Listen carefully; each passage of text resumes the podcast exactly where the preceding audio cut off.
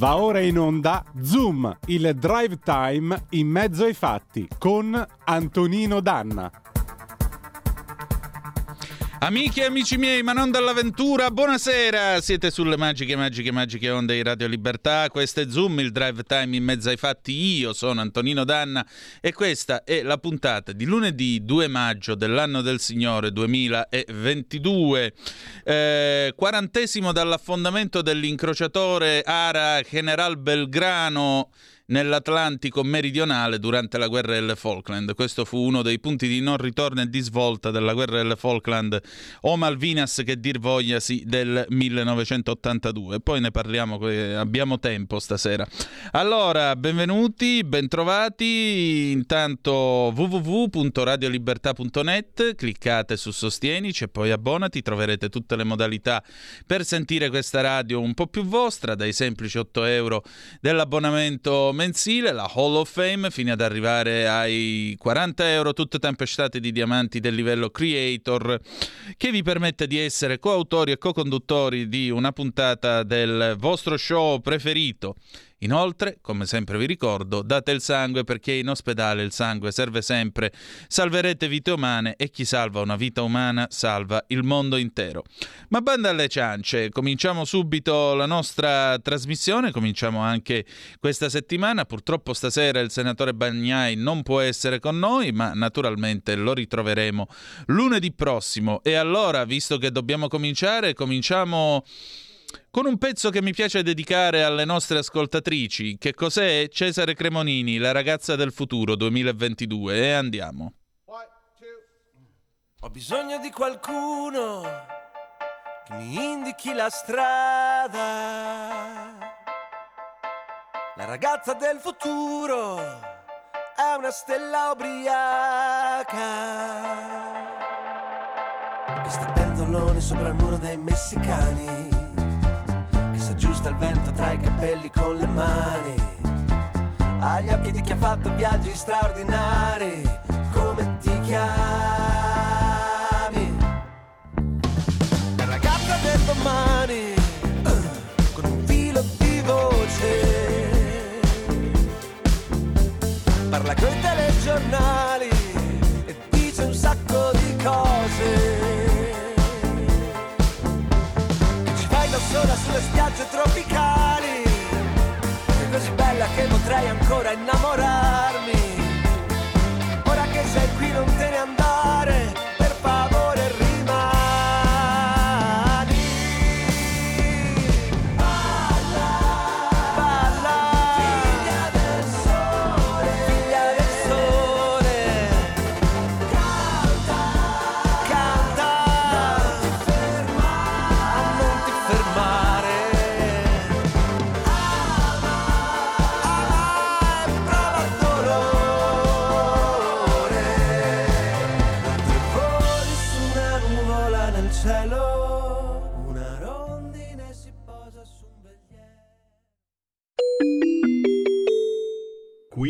Parlamento. Che bel pezzo, un pezzo veramente con un tiro infinito questo di Cesare Cremonini, La ragazza del futuro, uscito quest'anno, niente male davvero. Allora, apriamo il nostro spazio qui Parlamento perché abbiamo un gradito ritorno, torna sulle nostre magiche, magiche, magiche onde l'onorevole Tullio Patassini che voglio salutare ed è già al telefono con noi. Buonasera onorevole. Buonasera, buonasera a lei e a tutti i radioascoltatori di Radio Libera.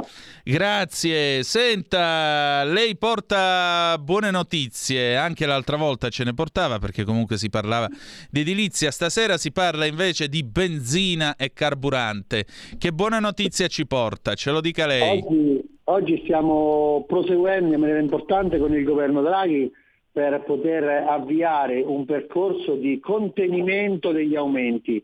Quindi parto dalla prima notizia importante, il taglio delle accise di 25 centesimi a cui noi siamo abituati e che ha contribuito in qualche modo ad aiutare nostro, le nostre famiglie, i nostri lavoratori e le nostre imprese, è stato prorogato proprio oggi pomeriggio, quindi notizia veramente dell'ultima ora, fino all'8 luglio. Quindi fino all'8 luglio viene confermato questo famoso taglio di 25 centesimi sul, alla, pompa, alla, pompa, di benzina. Mm. E poi c'è un'altra notizia che è quella con eh, il GPE, il metano, chiedo scusa, con l'accisa che resta zero e l'IVA che è al 5%, è corretto? Eh, c'è ancora una volta la prosecuzione di queste misure, io confermo quello che tu stai dicendo in questo momento, quindi riduzione dell'IVA al 5% e taglio sul metano. Eh, questa è un'altra misura molto importante. Io vorrei semplicemente segnalare che dai primi dati che stanno arrivando dai conteggi del Ministero sono circa un pacchetto che va intorno ai 6 miliardi di euro, quindi è un'altra misura molto molto importante per cercare di contenere gli aumenti che purtroppo vediamo e che sono conseguenti alla situazione internazionale che purtroppo stiamo vivendo tutti. Certo. Infine abbiamo un obiettivo e l'obiettivo è naturalmente adesso occuparsi del caro bolletta, dei prezzi che eh, naturalmente sono alquanto spaventosi, insomma non passa giorno senza che Matteo Salvini o qualcuno dei nostri deputati o senatori pubblichino fotografie di bollette che arrivano da parte di iscritti o anche semplici cittadini, bollette più che raddoppiate, poi guardi nel corso della puntata tra l'altro avremo gli amici della CNA Veneto che parlano di rincari letteralmente mostruosi che non toccano solo le famiglie ma anche le piccole e medie imprese. Che cosa si può fare per loro diventa, e che cosa si deve fare? Questo. Allora, innanzitutto partiamo dalle famiglie. Oggi mh, mm, sappiamo che esiste un bonus sociale che consente di azzerare l'aumento dei costi per tutte le famiglie che hanno una dichiarazione ISE fino a 12.000 euro, mm. è stata aumentata recentemente. In questo caso il bonus è legato al fatto che le famiglie comunque devono presentare il modello ISE. Noi vorremmo creare un automatismo, quindi anche magari al cittadino cui per un qualunque motivo sia sfuggito la possibilità di avere il bonus energetico sia possibile accedervi. Addirittura come Lega stiamo chiedendo che questo, che questo limite venga aumentato in caso di famiglie con figli. Questo perché chiaramente è evidente che noi dobbiamo sostenere in maniera forte anche la natalità di questo Paese perché eh, è fondamentale che le famiglie possano permettere la crescita eh, della famiglia stessa, quindi con figli, senza dover essere bloccati da vincoli di natura economica. E questo è per le famiglie. Poi c'è l'aspetto imprese. Noi abbiamo imprese che devono essere sostenute attraverso un credito d'imposta che significa semplicemente uno sconto sulle tasse per chi ci sta ascoltando in questo momento per le aziende, soprattutto quelle che sono ad alto consumo di gas. Pensiamo, non so, alle acciaierie, a chi produce carta, a chi produce plastica, quindi aziende che sono a fortissimo consumo di gas. In quel caso lì non possiamo permetterci, come già abbiamo fatto due mesi fa, che la produzione venga bloccata a seguito di questa esplosione. Ecco perché anche grazie a Lega, anche grazie a Matteo Salvini, anche grazie al vostro lavoro stiamo eh, pubblicando esempi concreti di aziende che hanno visto la bolletta aumentare di 2, 3, 4, 5 volte. Certo. Eh, 0266203529 se volete intervenire per telefono oppure 346 642 7756 se volete inviarci una zap o whatsapp che dir voglia sì, qui a eh, Radio Libertà. Eh, onorevole, senta un'ultima domanda. Eh, in Inghilterra Boris Johnson eh, fa di tutto per aumentare la potenza installata di reattori nucleari, ha un piano che entro il 2030 permetterà di fare l'eolico offshore abbattendo tutti i permessi e così via. Possibile che in Italia noi non abbiamo una visione a lungo termine che contempli anche il nucleare, che contempli anche l'uso degli idrocarburi che abbiamo nel nostro paese, si pensi al giacimento di gas che c'è nell'Adriatico e così via, e dobbiamo continuare continuare a parlare soltanto di vento e di solare? Questa è un'occasione importante per poter ricordare ancora una volta a chi ci sta seguendo in questo momento che non possiamo trascurare nessuna fonte energetica. Quindi in, in, nel dire questo dobbiamo innanzitutto eh, valorizzare eolico e fotovoltaico e questo è un argomento ormai allungamente dibattuto, con alcune norme di semplificazione importante perché permettiamo eh, semplificazioni amministrative importanti per chi installa fotovoltaico sui tetti e in cosiddette aree idonee. Faccio un esempio, un'area vicino all'autostrada o alla ferrovia è per sua natura un'area idonea perché è un'area che è già compromessa da un punto di vista ambientale. Lì dobbiamo permettere l'installazione di pannelli fotovoltaici a beneficio della comunità. Altro aspetto, la possibilità di fare energia da rifiuti, perché anche lì i rifiuti anziché un costo, anziché un abbancamento in discarica, anziché spedirli all'estero, diventerebbero una doppia opportunità. Facciamo risparmiare ai cittadini la bolletta e produciamo gas e acqua calda. Sul nucleare questo paese deve vivere una nuova primavera che nasce dall'esperienza degli altri paesi. Io ricordo solo che la Francia ha 56 centrali nucleari e ne sta rinnovando 20 addirittura, mm. la Svizzera ha centrali nucleari, la Slovenia ha centrali nucleari, noi siamo semplicemente consumatori di energia che altri producono e quindi credo che questa cosa sia logicamente da superare. Da ultimo eh, l'esperienza della ricerca di idrocarburi nel nostro mare. Noi abbiamo un patrimonio inespresso di oltre 100 miliardi di metri cubi di gas, che sono veramente, lo ricordo ai nostri telespettatori, tantissimi. Noi oggi estraiamo circa gas per 2 miliardi di metri cubi all'anno.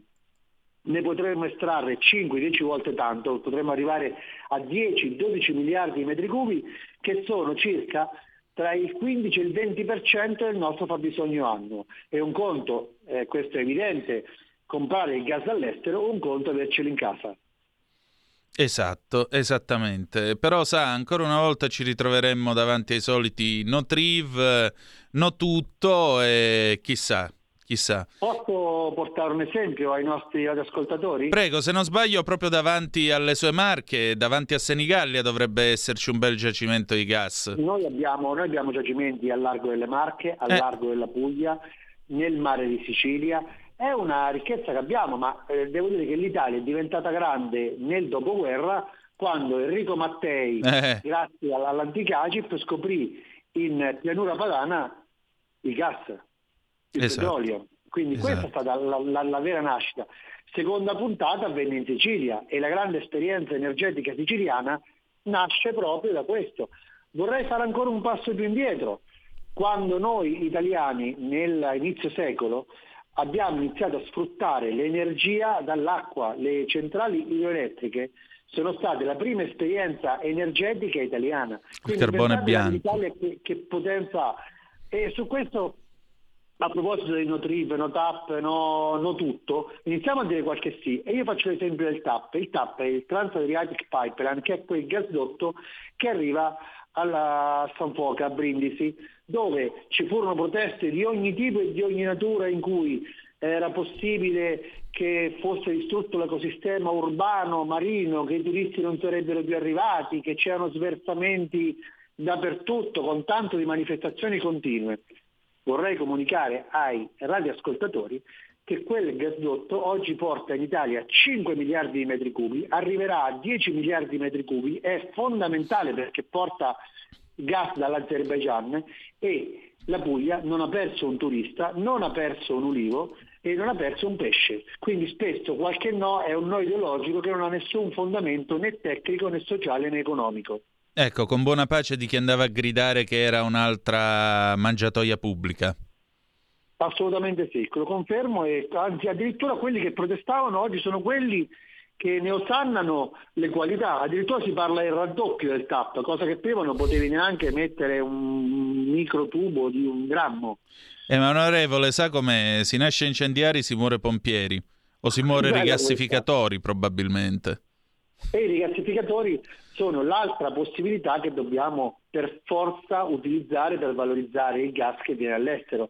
Noi in Italia abbiamo solo tre rigassificatori, addirittura che richiedono un'attività di riammodernamento, dovremmo arrivare almeno al doppio. La Spagna, che è un paese che utilizza meno della metà del nostro gas, ha sei rigassificatori e noi potremmo diventare un terminale per il gas importantissimo anche per l'Europa, anche vista la nostra posizione geografica. Io ricordo le missioni del ministro Draghi e del premier, del ministro, del premier, Cingola, del premier Draghi e del ministro Cingolani in, in Algeria, mm. in Angola, in Congo, quindi con una attenzione internazionale che l'Italia giustamente ha e merita di avere. Certamente. Onorevole, io la ringrazio del suo tempo, ci sentiremo di nuovo e daremo ulteriori aggiornamenti su quello che accade Grazie per cercare... Ci sentiamo a breve perché eh, spiegheremo ai radioascoltatori nel dettaglio il decreto che è proprio in uscita in queste ore. Ah, benissimo, benissimo. Allora avremo modo di raccontarlo qui sul nostro, nel nostro spazio qui a Zoom. Grazie ancora onorevole, buona serata. Grazie a lei, buon pomeriggio e grazie ai radioascoltatori. Grazie. Prego. Qui Parlamento. E rieccoci, siete di nuovo sulle magiche, magiche, magiche onde di Radio Libertà. Questo è sempre Zoom, il drive time in mezzo ai fatti. Antonino Danna al microfono con voi. C'è una telefonata, mi dicono dalla regia, e quindi la prendiamo subito. Pronto chi è là? Ciao Antonino, sono Mauro da Reggio. Uè, carissimo, dimmi Quindi, tutto. Riguardo, riguardo al consumo al consumo del gas per, per, per, come siamo messi noi o così. Io stavo semplicemente ragionando su un fattore mm. che è legato alla demografia di questo pianeta e al consumo. Nel 1980, io avevo eh, 25 anni, praticamente c'erano 4 miliardi di persone sul pianeta e industrializzati tecnologicamente, sfruttando tutto quello che c'era da sfruttare come carbone, petrolio, così, c'erano circa 800-900 persone, 800-900 miliardi di, milioni di persone, vale a dire gli europei, i nordamericani, mettici 35 anche milioni, eh, anche meno di, di canadesi e poco altro. Certo. Dal 2000 c'è stata un'esplosione demografica che è uscita di controllo totalmente, perché adesso a tutt'oggi siamo 7 miliardi e 900 milioni. Dal 2000 in Cina, nel sud-est asiatico e in Indonesia hanno buttato la zappa che usavano da 3.000 anni e sono entrati a, a produrre. Il, il discorso, la richiesta di energia è aumentata di almeno 2000 volte. Per cui io ti dico, non è esattamente normale, cioè questa è una soluzione che durerà una, due, tre anni, non di più. Rimane che le terre emerse sono 146 milioni di chilometri quadrati e la, e la Russia, essendo il paese più ampio, è quello che ha più grandi risorse, per cui ti dovrai piegare perché non c'è niente da fare. Potrà venire buono, come dico, se non si, se non si attua il nucleare, noi non ce la potremo fare, anche perché poi oltretutto eh, da, dall'Algeria ha un potere calorico che è de, del 30% inferiore, dall'Azerbaigian non l'hanno misurato. Poi voglio sapere, rigassificando il gas liquido naturale, che poi è propano, non è metano, quello che arriva dagli Stati Uniti, lo, me lo immetti dentro le tubat- i gasdotti, mescolando il tutto? Eh. Eh. E poi da dire anche un'altra cosa, gli Stati Uniti stanno andando verso il macello, eh? perché i geologi indipendenti l'hanno già detto, potrà durare un anno, due, non, non di più, perché tutte quelle vibrazioni lì si sommano e come energia portano poi al Big One, eh? e quello è il suo disastro. Si fregano la California, Los Angeles e San Francisco. Ciao. Grazie a te. E, guarda, io però mh, mi permetto di farti presente una cosa. È vero, si consuma molto di più rispetto al 1980, poi rispetto al 1973 non ne parliamo. Però è anche vero che si consuma meglio, perché se tu consideri quanti chilometri faceva con un litro a 90 all'ora una 127 nel 1975 e quanti chilometri fa con un litro una Panda oggi con eh, sempre a 90 all'ora, beh, insomma, vedi qual è quella che consuma meno, cioè è anche vero che comunque qualche innovazione, la spinta a risparmiare c'è stata nel, nel, mondo dell'industria e così via. Quindi è vero, si consuma di più, però si consuma nettamente meglio. Per quanto riguarda lo shell gas, perché tu accennavi sostanzialmente a questo, io non so risponderti non essendo un geologo. Quanto durerà non ho assolutamente idea, è altrettanto vero però che le tecniche estrattive, le tecniche perforative, radioattive che eh, vengono utilizzate per eh, trovare i campi e i pozzi petroliferi molto probabilmente permetteranno anche di eh, andare molto più in profondità, quindi in realtà altri giacimenti potrebbero essere tranquillamente eh, scoperti nei prossimi anni a profondità molto più ampie, quindi vedremo anche questo. La cosa più interessante è eh, quello che tu dici, noi non possiamo sottrarci all'idea del nucleare. Ecco, io infatti riflettevo um, a una cosa ieri sera, anche in preparazione di questa puntata, anche in preparazione, diciamo, di un'eventuale conversazione sui consumi, sulla bolletta e così via. Eh, noi in Italia avevamo la centrale di Caorso, la centrale di Trino, la centrale di Latina e quella del Garigliano, quattro centrali atomiche. Mi pare ce ne fosse anche un'altra, ma ora non mi ricordo quale. E c'era in programma di costruirne una a Montalto di Castro, che poi non si fece, ci furono feroci proteste, venne, la dovevano convertire, alla fine eh, è costata l'ira di Dio lo sproposito per diventare, se non sbaglio, una, una centrale convenzionale. Ora, noi abbiamo avuto la nostra avventura nucleare che è cominciata, come tutti sanno, nel 62 quando Enrico Mattei fece partire la centrale a Borgo Sabotino, a Latina. Noi abbiamo avuto quindi il nucleare tra il 1962 e l'87, sono 25 anni, 25 anni sono una generazione se facciamo il conto alla greca valutando in 25 anni l'acme, l'età eh, in cui l'uomo e la donna fiorivano. E allora in questi 25 anni mica ci sono state fughe, incidenti, esplosioni. Perché? Perché le nostre centrali, primo, erano costruite con criterio, secondo, venivano manutenute. Ed erano costruite con criterio. Tant'è vero che le hanno dismesse, ma le centrali sono ancora lì. Caorso è ancora lì. Trino Vercellese è ancora lì. Sì, le hanno svuotate, le hanno svuotate, le hanno scollegate dalla rete elettrica, quello che volete. Però intanto non è successo nulla. Nell'87 purtroppo, e questo fu un errore di Craxi, va detto, perché lui cavalcò come non mai questa storia, nell'87 la paura dell'atomo, innescata proprio da Chernobyl, guarda caso, che era un reattore costruito veramente mm, coi piedi, per non dire con qualche altra parte anatomica. Ecco, il reattore di Chernobyl fece venire la paura a tutto l'Occidente, ma nel frattempo, appunto, che pagato? In che termini umani ed economici abbiamo pagato tutto questo?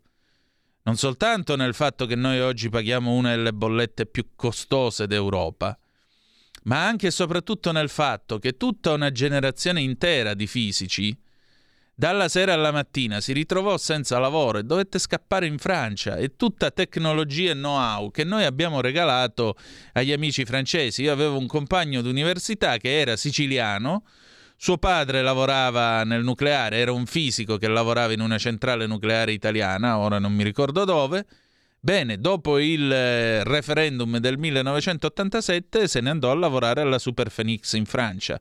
Perché? Perché in Italia non c'era più lavoro per lui. Tutto tecnologia, know-how, partecipazione, eccetera, eccetera, che sono andati perduti. Ora, dopo tutto questo tempo, io mi ritrovo in no tutto che dicono, eh vabbè, ma tanto nel tempo in cui costruiamo un altro reattore nucleare eh, già arriva e nasce vecchio. E poi una volta che nasce vecchio che cosa te ne fai? Ci fai la corrente elettrica.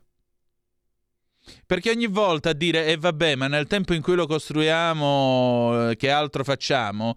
Continuiamo a perdere tempo, continuiamo a perdere treni che passano e continuiamo ad avere il problema che poi la bolletta è cara. E il fatto che la bolletta è cara e il fatto che la bolletta sia cara non si risolve eh, dicendo vabbè facciamo uno sconto qua, uno sconto là. Queste sono soluzioni tampone. Ma è ovvio che la dieta energetica del paese deve cambiare. E per cambiare c'è bisogno anche dell'atomo può sembrare strano, ma ahimè è proprio così, anche perché vi vorrei ricordare che il navigatore italiano che sbarcò nel Nuovo Mondo, come disse qualcuno un giorno del 1942, era un signore che si chiamava Enrico Fermi ed era un italiano.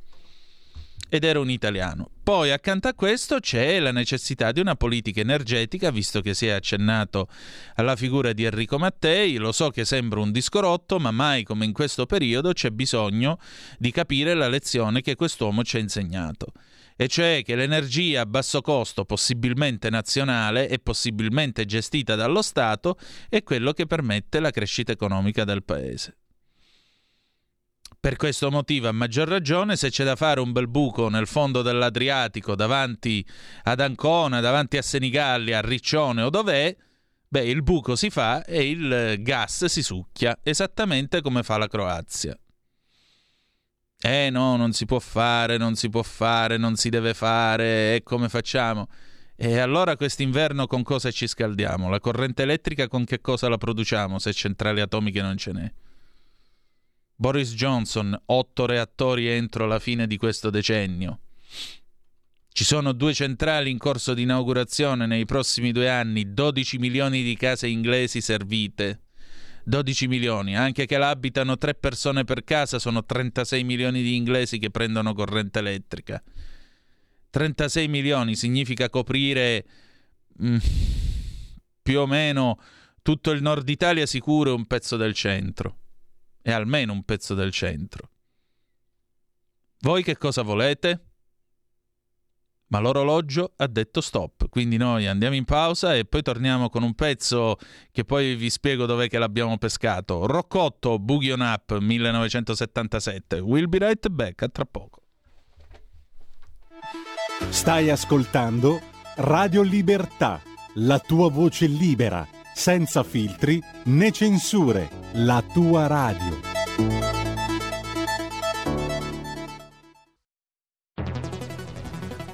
Scopri Radio Player.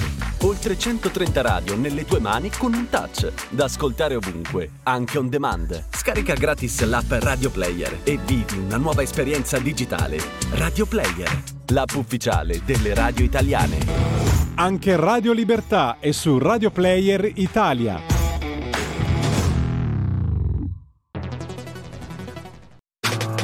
Stai ascoltando Radio Libertà. La tua voce libera, senza filtri né censura. La tua radio.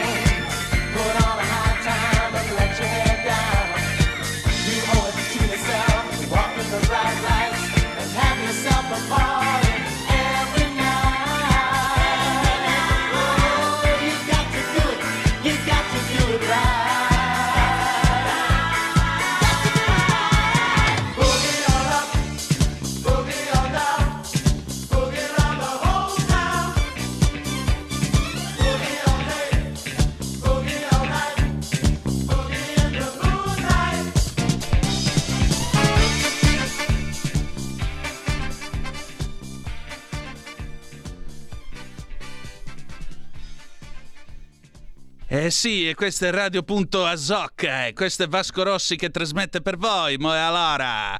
No, e allora, questa è una citazione niente male, siete sempre sulle magiche, magiche, magiche onde di Radio Libertà, questo è sempre Zoom, il drive time in mezzo ai fatti, io non sono Sammy Varin, sono Antonino Danna con gli occhiali da sole.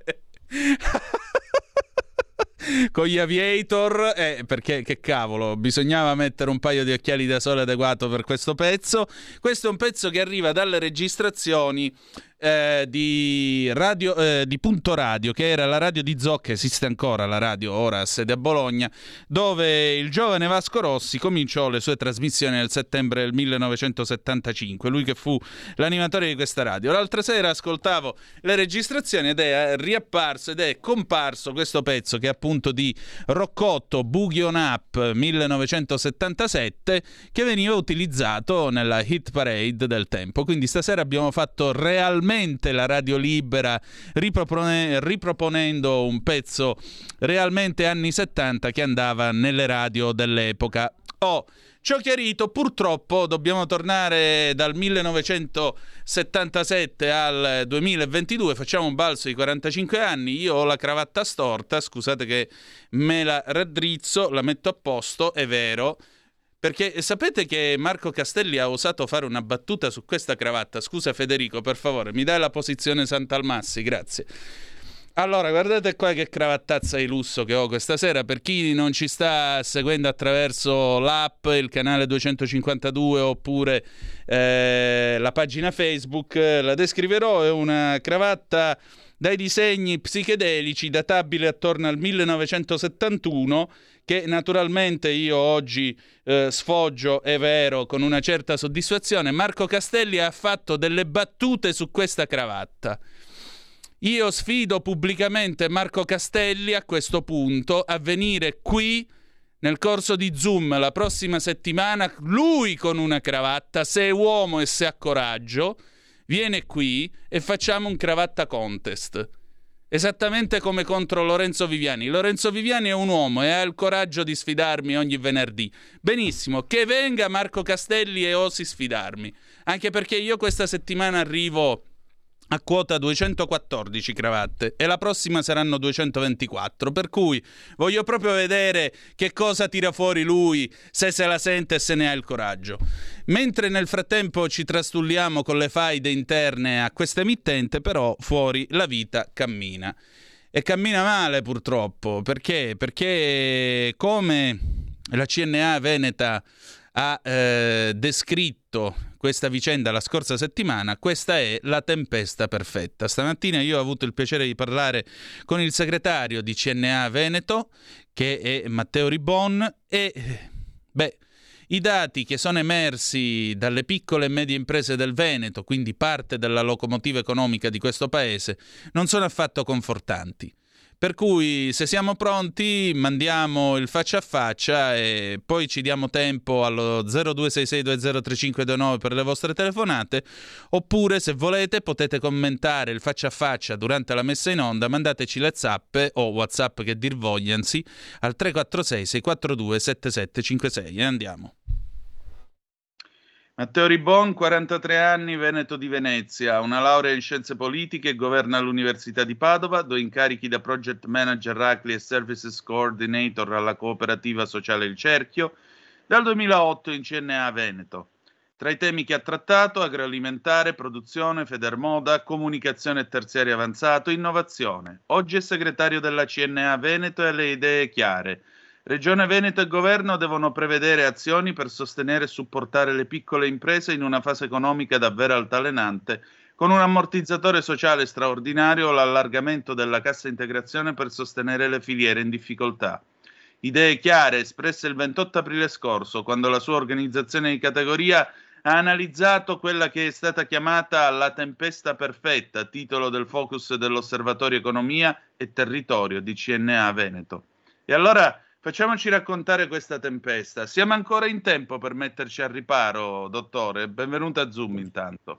Benvenuto a lei e anche a tutti gli ascoltatori. Le... Siamo sempre in tempo per cercare di fare delle azioni che possano in qualche maniera aiutare la piccola impresa a, a sollevare ecco, l'economia del nostro paese, perché come abbiamo visto nei mesi, nella seconda parte del 2021, grazie anche alla spinta appunto del nostro tessuto economico, la ripresa aveva iniziato ad esserci e a dare dei segnali importanti. Purtroppo prima le difficoltà dal punto di vista energetico, l'approvvigionamento delle materie prime e poi anche l'inizio della, della fase di conflitto tra Russia e Ucraina hanno in maniera molto eh, importante cominciato a rallentare questa fase di crescita e adesso dobbiamo in qualche maniera mettere in mano, mettere mano alla situazione per fare dei ragionamenti strutturali.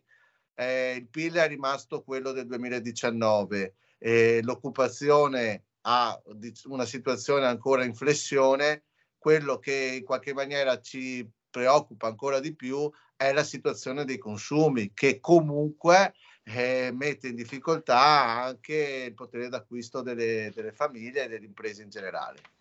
Possiamo Senti, fare degli interventi, sì. ma sono Dica. interventi importanti quelli che devono essere fatti. E quello è un principio che condivido anch'io, difatti tra un po' parleremo anche di questi interventi da fare. Senta, eh, a leggere il vostro comunicato, a leggere i risultati comunque della vostra indagine in tema della tempesta perfetta, appunto come l'avete chiaramente denominata, eh, si legge che nel Veneto addirittura sono stati bruciati 3,1 miliardi di euro. Eh, e questo significa anche meno capacità di potere d'acquisto delle famiglie. Eh, che cosa soprattutto ha pesato nel Veneto e soprattutto eh, come questo calo di 3 miliardi e 100 ha colpito ovviamente l'artigianato, le piccole e medie imprese? Guardi, quello che ha pesato di più in assoluto in Veneto è stata la filiera del turismo, perché il Veneto è la prima regione d'Italia, si confermava la prima regione d'Italia per entrate dal punto di vista turistico e quindi la filiera che impatta anche in maniera importante nella, nell'artigianato e la situazione di loca- lockdown e le restrizioni legate alla pandemia hanno messo in difficoltà tutto questo indotto. E accanto a ecco, da questo punto di vista qui anche tutta l'attività di servizi, commercio, artigianato che ruota attorno alle città d'arte, alle, alle, zone, alle zone frequentate dal punto di vista eh, turistico durante tutto l'anno, eh, hanno messo appunto in difficoltà gli aspetti economici. Quello che ha tenuto è stato un po' l'export. L'export ha aiutato parecchio. Noi siamo una regione fortemente manifatturiera e da questo punto di vista le, le, imprese che esportano all'estero sono riuscite a cavarsela un pochino meglio rispetto a quelle che vivono all'interno delle dinamiche di consumo eh, locale o comunque italiano in generale.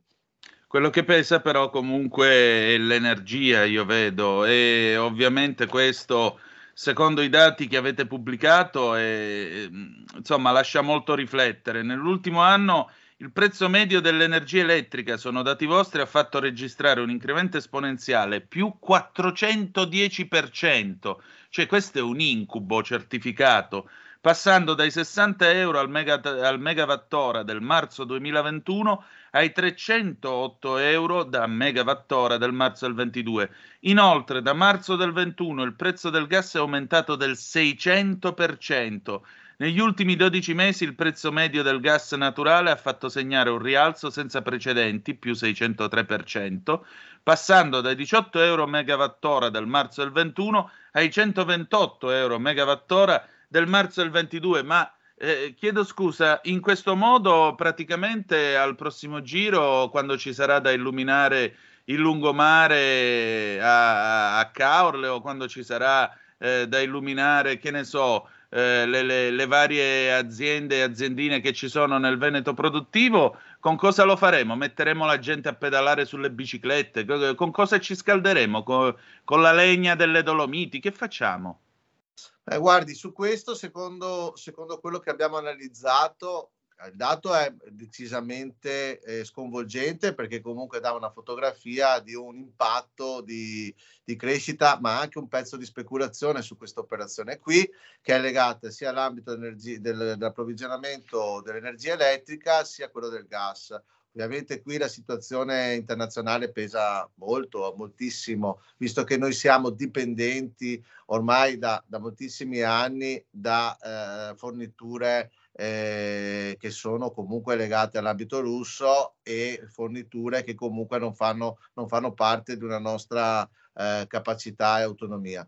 Detto questo, non abbiamo fatto neanche niente per cercare delle alternative, perché anche tutta la parte relativa alle, alle rinnovabili all'autoconsumo e l'autoproduzione non abbiamo fatto nulla, abbiamo mantenuto una serie di svincoli burocratici che non hanno incentivato sicuramente un'azione in questo verso e come solito accade nel nostro paese eh, i cambi continui di, di aspetti normativi eccetera anche legati agli incentivi hanno rallentato un tentativo di trovare delle valvole di sfogo cosa che dovrebbe in qualche maniera deve essere supportata rispetto anche un'idea complessiva di eh, autoproduzione, autoalimentazione, un sistema che consente in qualche maniera all'Italia di essere meno dipendente da, dagli aspetti, dagli aspetti internazionali. Oggi ci rendiamo conto, ma in un momento in cui c'è una tempesta perfetta, eh, diciamo ripararsi e riuscire a trovare una nuova strada è complicato, molto più complicato, però possiamo farlo cioè, mh, se mai iniziamo, mai non ci sarà la capacità di invertire la rotta. Alcuni suggerimenti noi li abbiamo dati, il tema ad esempio delle comunità energetiche è una eh, possibile strada che in qualche maniera può aiutare un pezzo di tutta questa complessità, un pezzettino, non tutto. Senta, mh, se io penso intanto, prima di arrivare appunto ai possibili rimedi, se io penso anche alle previsioni del PIL, che sono state tagliate di 1,8 punti percentuali in solo i sette mesi, a settembre del, 2000, del 2022 eh, la nota d'aggiornamento al DEF eh, diceva, stimava il PIL 2022 in crescita del 4,7%, no? Si diceva avremmo avuto una certo. grande ripresa economica, il PIL stava andando bene e tutto il resto. Invece già a gennaio eh, la Banca d'Italia ha abbassato le stime di crescita del PIL quest'anno al 3,8. Poi ad aprile il DEF, il documento di economia e finanza varato dal governo, riduce ancora le previsioni al 2,9%, cioè quasi la metà. Ma allora cioè, eh, in queste condizioni noi eravamo a meno 10, adesso quindi chiuderemmo l'anno a quanto? A meno 5 più o meno. In una situazione del genere come si fa a parlare di ripresa? Ma guardi, da questo punto di vista qua, le previsioni che abbiamo fatto, insomma, eh, tagliano completamente il tentativo di ripresa che si era evidenziato nell'ultima parte del 2021. C'erano veramente dei dati molto buoni. Chiaro che eh, avendo perso il 9-7 eh, rispetto, cioè, eh, con un crollo totale rispetto agli anni precedenti, eh, tenete conto che comunque noi prima del 2019 avevamo una crescita irrisoria, erano anni che in qualche maniera il PIL non cominciava ad avere uno, una, diciamo una fluttua, un movimento di crescita sostenuto come succede magari in altre parti del mondo.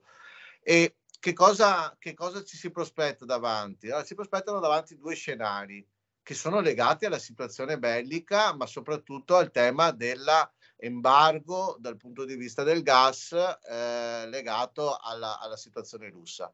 Se noi riusciamo a trovare un'alternativa, cioè se l'Italia riesce a sostituire eh, l'import dalla Russia con altre forniture, allora scenario, il primo scenario che diamo è quello che comunque il PIL possa essere un più 2,1%. Se invece questo non riesce e il rischio c'è, noi parliamo di una crescita dello 0,6.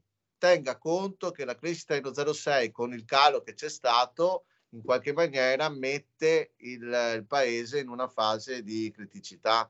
Allora il Veneto è, è famoso per essere in grado di reagire velocemente però se ci sono delle condizioni internazionali e strutturali troppo complicate, non, non, basta la capacità, serve comunque una strategia completamente nuova che dovrebbe essere agganciata a livello europeo, ma abbiamo visto i limiti che si sono evidenziati anche nell'ultimo periodo. Lì è uno dei limiti più evidenti in una fase di, di rilancio. Ecco, eh, allora a questo punto la domanda è come possiamo dare una spinta alla nostra economia, come può ripartire eh, il Veneto che fa parte appunto della locomotiva produttiva del paese insieme con la Lombardia e così via, insomma, i primi due posti sono certamente Lombardia e Veneto, quindi come si fa a rimettere in moto la macchina veneta? Guardi, in verità eh, alcuni spunti li abbiamo lanciati. Il primo punto è quello legato un po' alla politica industriale. Eh, purtroppo bisogna fare delle scelte selettive, cioè bisogna capire quali sono le filiere che in qualche maniera consentono di eh, ripartire più velocemente, hanno la capacità di ehm, mettere in moto l'economia.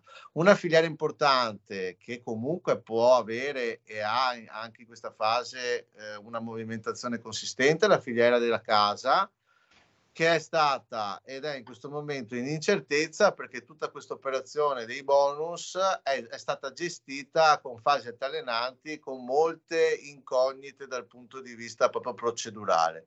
Allora bisognerebbe metter, metterci un po' di chiarezza perché comunque se le imprese sono nelle condizioni di lavorare un po' di giro economico c'è e si movimenta parecchio Chiaro che un po' le difficoltà di approvvigionamento di alcune materie prime hanno un po' anche rallentato alcuni cantieri, qui questo è, è sotto attenzione. Le altre due filiere importanti su cui bisogna muoversi sono la filiera del manifatturiera, per cui qua abbiamo la meccanica, la moda, che hanno bisogno di interventi di supporto mirati perché eh, la questione energetica pesa parecchio, soprattutto sulla meccanica, però sono filiere importanti che hanno le volano e possono essere rilanciate eh, eh, a partire da, dal Veneto e anche nel contesto lombardo o, o eh, emiliano-romagnolo, che sono un triangolo decisamente eh, rilevante per l'economia. Il terzo è il turismo, adesso si apre una stagione importante, eh, abbiamo, sic- abbiamo, sicuramente eh, grande attenzione da parte degli operatori stranieri nei confronti del nostro territorio. Se riusciamo a, gesta- a gestire questa economia eh, cercando di lavorare sul turismo diffuso, cioè senza concentrare su alcuni grandi poli, ma cercando di gestire anche i flussi in maniera intelligente, probabilmente diamo volano a, a, una buona parte del territorio veneto che saprà cogliere queste opportunità. Abbiamo visto anche del tema della, eh, delle colline de, del, del, Prosecco, abbiamo visto eh, la parte culturale eh, legata alla rivitalizzazione di Padova, cioè eh, c'è tutta la partita del MAB UNESCO dell'area del, dell'Asolano, ci sono delle cose che sono diversificate rispetto al tema delle grandi città d'arte, rispetto alle spiagge e la montagna, che comunque sono già eh, attrattive eh, per la loro storia. Eh, dobbiamo lavorare su questo. È un'opportunità che può coinvolgere anche molto dell'artigianato. Senta, secondo lei l'autonomia può aiutare ulteriormente il Veneto ad avere spazio di manovra in questi casi? Sì, se è funzionale a qualcosa. Allora noi l'abbiamo definita l'autonomia per lo sviluppo. Abbiamo realizzato un bel dossier ancora nel 2019 dei nostri focus con l'idea di capire noi l'autonomia serve a cosa. Non fine a se stessa, ma ragionata con l'idea di lavorare sulle leve dello sviluppo, quelle che prima dicevamo. Allora da questo punto di vista qui credo che se ci fosse questa possibilità di responsabilizzare ulteriormente nelle capacità il Veneto, perché di questo si parla, cioè l'autonomia è una aggiunta di responsabilità nella gestione, non è un, un distacco, è una capacità di, di dimostrare una responsabilità maggiore. Per noi dovrebbe essere finalizzata appunto a questa missione, cioè di ragionare su delle leve strategiche che consentono anche di definire un modello che il modello nord-est ha funzionato, ma adesso è in una fase evolutiva. È anche questo un momento per rilanciarlo, magari trovando anche delle collaborazioni, perché no, con le nostre due regioni vicine, per cui la Lombardia e l'Emilia Romagna, a prescindere dai colori eh, delle singole regioni, c'è molto spazio per una collaborazione strategica. Segretario Ribon, senta, ma eh, e con questo ci stiamo avviando verso la fine del nostro colloquio io la ringrazio molto per il suo tempo e per la sua disponibilità oggi. Senta, Ma eh, in questo caso quanto il fisco può essere una leva? Perché voglio dire, a quanti dei suoi iscritti è arrivata l'ennesima cartella con l'invito a pagare entro cinque giorni? E anche l'offerta di un rene, probabilmente. Che cosa vanno chiesto? Beh, guardi, che cosa gli hanno chiesto? È una battaglia ormai pluridecennale. Il tema di fondo è quello di ragionare primo e innanzitutto sull'idea anche di riduzione del cuneo fiscale, perché comunque sia noi diamo da lav- a lavorare a centinaia di migliaia di, di, di, lavoratori e la difficoltà più grande che viene riscontrata è quella di mantenerli e, tornare, e, e riuscire ad avere anche un, uno sgravio rispetto a questo eh, investimento che viene fatto sul capitale umano che nell'artigianato, nella piccola impresa è la parte centrale di tutto il lavoro. C'è questo, c'è un'idea di ragionare con un approccio europeo eh, in questo caso guardo le regioni con cui noi siamo competitor, perché non ci dimentichiamo che noi ragioniamo con i lender tedeschi, ragioniamo con, con le, alcune regioni del, della, della, Francia, dell'Austria, cioè con queste noi competi- abbiamo competizione e con queste ci sono delle condizioni di ehm, diciamo di, di, dal punto di vista fiscale completamente diverse e dovremo essere nelle condizioni di essere competitivi. Cerchiamo di fare un ragionamento per dare fiato e volano alle, alle, alle zavorre che in qualche maniera colpiscono alcuni aspetti dell'operatività dell'impresa. Il fisco è sempre una battaglia che portiamo avanti ormai da, dagli anni 80 almeno e su questo ci attendiamo che la riforma possa intervenire in maniera decisiva. Il Parlamento stanno discutendo, eh, i nostri contributi noi li abbiamo dati per aiutare una semplificazione, spero che insomma la componente veneta anche che eh, è presente all'interno delle istituzioni nazionali eh, faccia un lavoro di squadra per portare a casa un risultato operativo per questo territorio. E dalla concorrenza europea, diciamo così, dall'under tedeschi, dalle varie regioni francesi, che cosa possiamo importare in Veneto e in Italia di utile per le piccole e medie imprese? Ma guardi, lì eh, la cosa più importante è quell'idea di politica industriale che aiuta eh, diciamo gli asset, gli asset eh, rilevanti dell'economia. Cioè, a me eh, vedere insomma che la Francia è stata in grado di prendersi il dominio, ad esempio, sulle filiere della moda, anche la stragrande maggioranza di quelle italiane, un po' lascia la mano in bocca, così come è successo sulla capacità eh, tedesca dell'automotive, quando in realtà buona parte, buona parte della meccanica di precisione di alcune attività di subfornitura vengono fatte proprio nel nostro paese. Però lì no? c'è un investimento selettivo e mirato, cioè eh, da noi il rischio è per non scontentare pezzi eh, di, di, diciamo, di interesse che alla fine diamo, facciamo un lavoro a pioggia, così come è stato fatto anche per quanto riguarda eh, la situazione eh, di incertezza che abbiamo vissuto negli, negli, anni scorsi. Il sistema pioggia non aiuta perché alla fine contenta tutti, ma scontenta la capacità di reazione eh, de, del motore ecco, de, dell'economia. Se noi eh, prendessimo di ispirazione questa parte qua e la seconda parte importante è quella della eh, politica energetica nazionale. In Francia hanno fatto delle scelte, in Germania lo stesso. Noi, eh, pur eh, facendo delle scelte eh, legate al nucleare, legate al carbone, che sono scelte eh, importanti, non abbiamo costruito delle alternative, cioè non si possono fare delle scelte senza costruire delle alternative. Da questo punto di vista qui, eh, questi ritardi dovrebbero essere superati anche eh, in qualche maniera scavallando tutta una serie di resistenze che ci sono state in tutti questi anni di singoli comitati, di singole prese di posizione che hanno rallentato molte volte un'idea strategica del paese eh, serve una politica più forte per questo. Di sicuro. Senta, un'ultima domanda. Lei è il Presidente del Consiglio, il primo provvedimento che prende per le piccole e medie imprese. Ma guardi, il primo lo citavo prima, il primo è il taglio del cuneo fiscale perché consentirebbe di dare un movimento sia nell'attività di consumi, sia anche del peso del costo che si trovano le imprese a sostenere e perché poi alla fine a, il costo del lavoro è un elemento centrale per quanto riguarda il complessivo conto eh, economico dell'impresa. Quindi da questo punto di vista qua, questo dovrebbe essere il primo movimento da fare.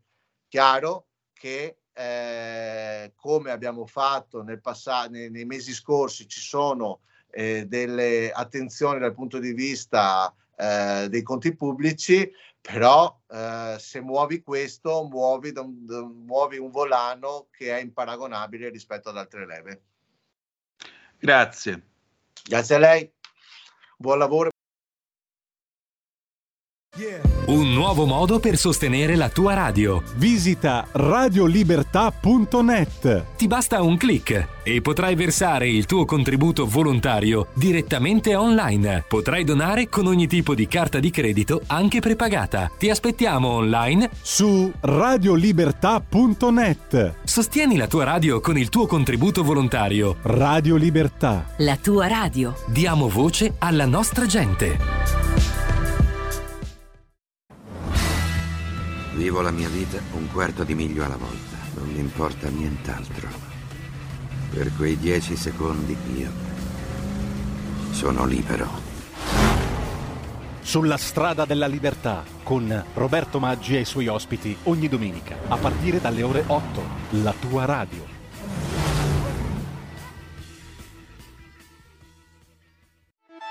Stai ascoltando Radio Libertà, la tua voce libera senza filtri né censure, la tua radio.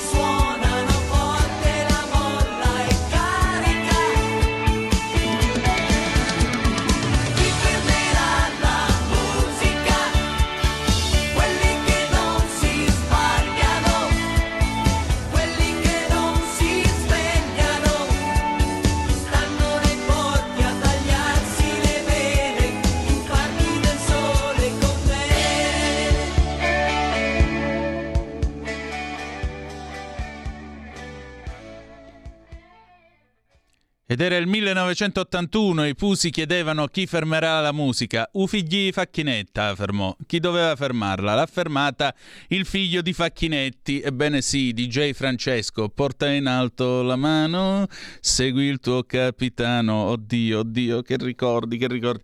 Lo salutiamo molto volentieri, Francesco Facchinetti, anche perché ogni tanto capita capita che qualche sganassone lo tiri pure lui, non solo Will Smith, quindi Maestro Facchinetti, noi la salutiamo con molto affetto ed enorme deferenza, no? Scherzi a parte.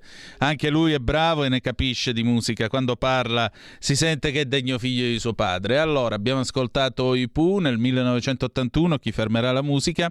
Siete sempre sulle magiche, magiche, magiche onde di Radio Libertà. Questo è sempre Zoom, il drive time in mezzo ai fatti. Antonino Danna al microfono con voi.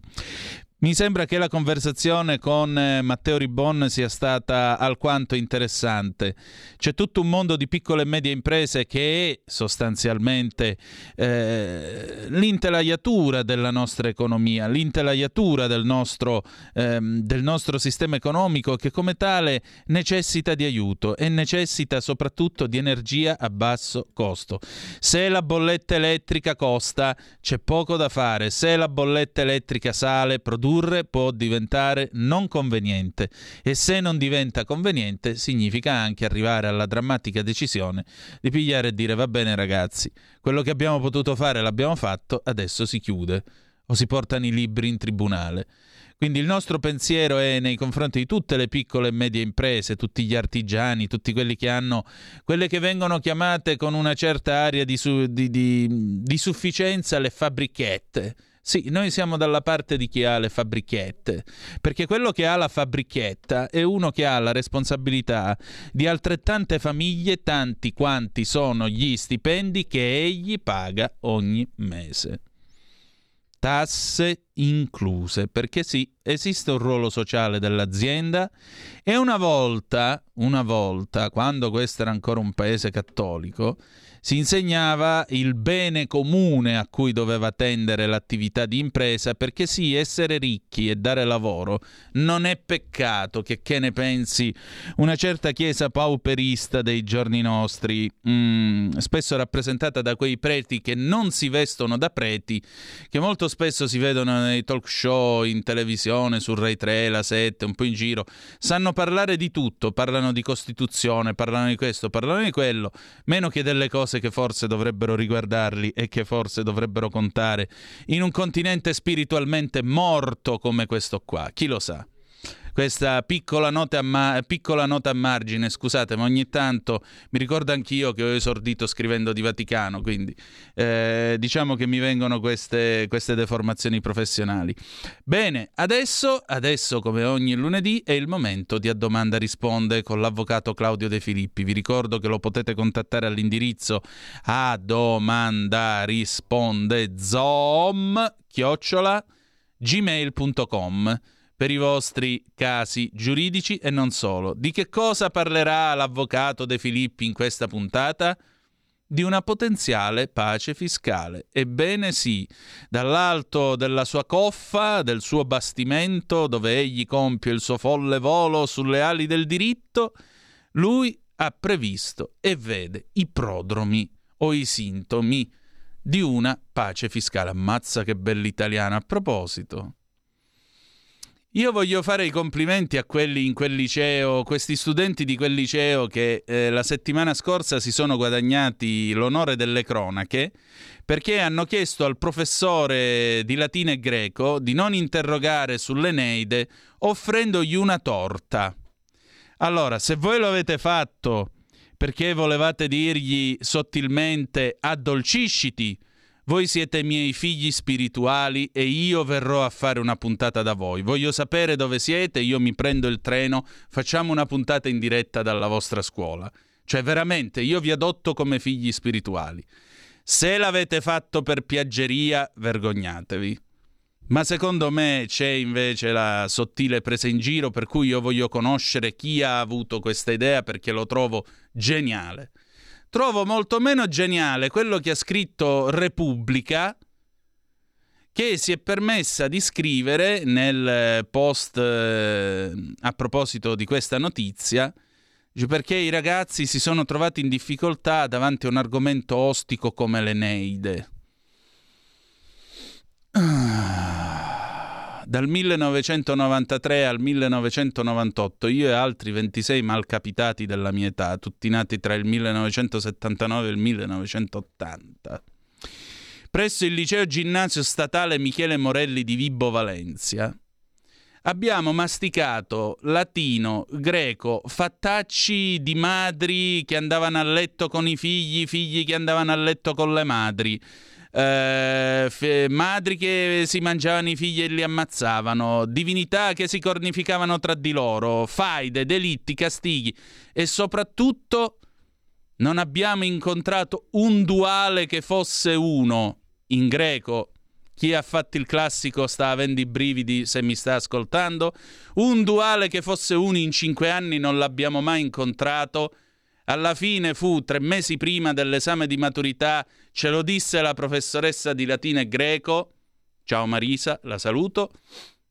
Che ti ridi Federico, mi facevo un mazzo tanto il latino e greco, altro che, che era, era una preparata, capace, mica vizi e fichi.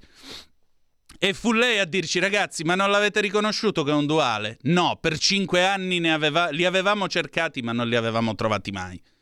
E voi mi venite a dire che l'Eneide è un argomento ostico? Vi prego, vi prego. Parola all'avvocato De Filippi, andiamo. Radioascoltatori, buongiorno. Avvocato Claudio De Filippi, Foro di Milano. Come spesso accade quando cominciamo a trattare settimanalmente casi nuovi, prendo spunto spesso e volentieri da casi di cronaca. Anche in questo caso la notizia, giornale La Notizia e online, e la verità, giornale peraltro anche cartaceo, hanno parlato settimana scorsa di un interessantissimo mh, argomento, le tasse. Capisco che spesso e volentieri abbiamo trattato questo argomento, ma diciamo che questo è l'argomento più politico attualmente, al di là del fatto eh, dei corollari, guerra, Covid eh, e quant'altro. Le tasse costituiscono un problema molto grosso per tante famiglie, tante imprese, tante aziende, tanti artigiani, tanti professionisti. Pertanto, cavallo di battaglia in particolare della Lega, diciamo, tutto il centrodestra sicuramente, ma in particolare la Lega, ne ha fatto il proprio cavallo di battaglia e anche azzeccatissimo. Abbiamo assistito a un po' di, diciamo, melina sulle tasse. Eh, fino al mese scorso se ne parlava meno, se ne è parlato meno per almeno sei mesi, e però poi il mese scorso si è cominciato a parlarne sempre di più, sempre di più, in particolare Salvini ne ha fatto più uscite possibili in questo periodo, parlando appunto della necessità di fare qualcosa velocemente. Ma non solo, come dicevo, questi due giornali, Notizia e La Verità, hanno, la Notizia e la Verità, hanno mh, approfondito eh, queste, questi progetti, progetti di legge che sono stati presentati dalla Lega, se non vado errato e vado a memoria, mi sembra ben quattro, che ricalcano un po' la pace fiscale, prima versione, quella del governo giallo-verde, tra Lega e Movimento 5 Stelle.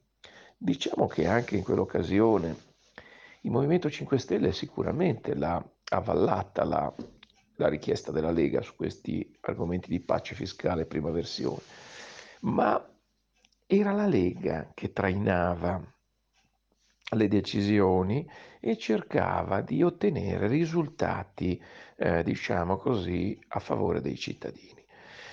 Anche oggi è così, cioè il Movimento 5 Stelle sicuramente non è contrario, in gran parte almeno, eh, anche lo stesso Conte ha dato dichiarazioni in questo senso, ma è sempre la Lega che ovviamente, pur facendo parte dello stesso governo, porta avanti queste istanze in materia di riduzione delle tasse per i cittadini.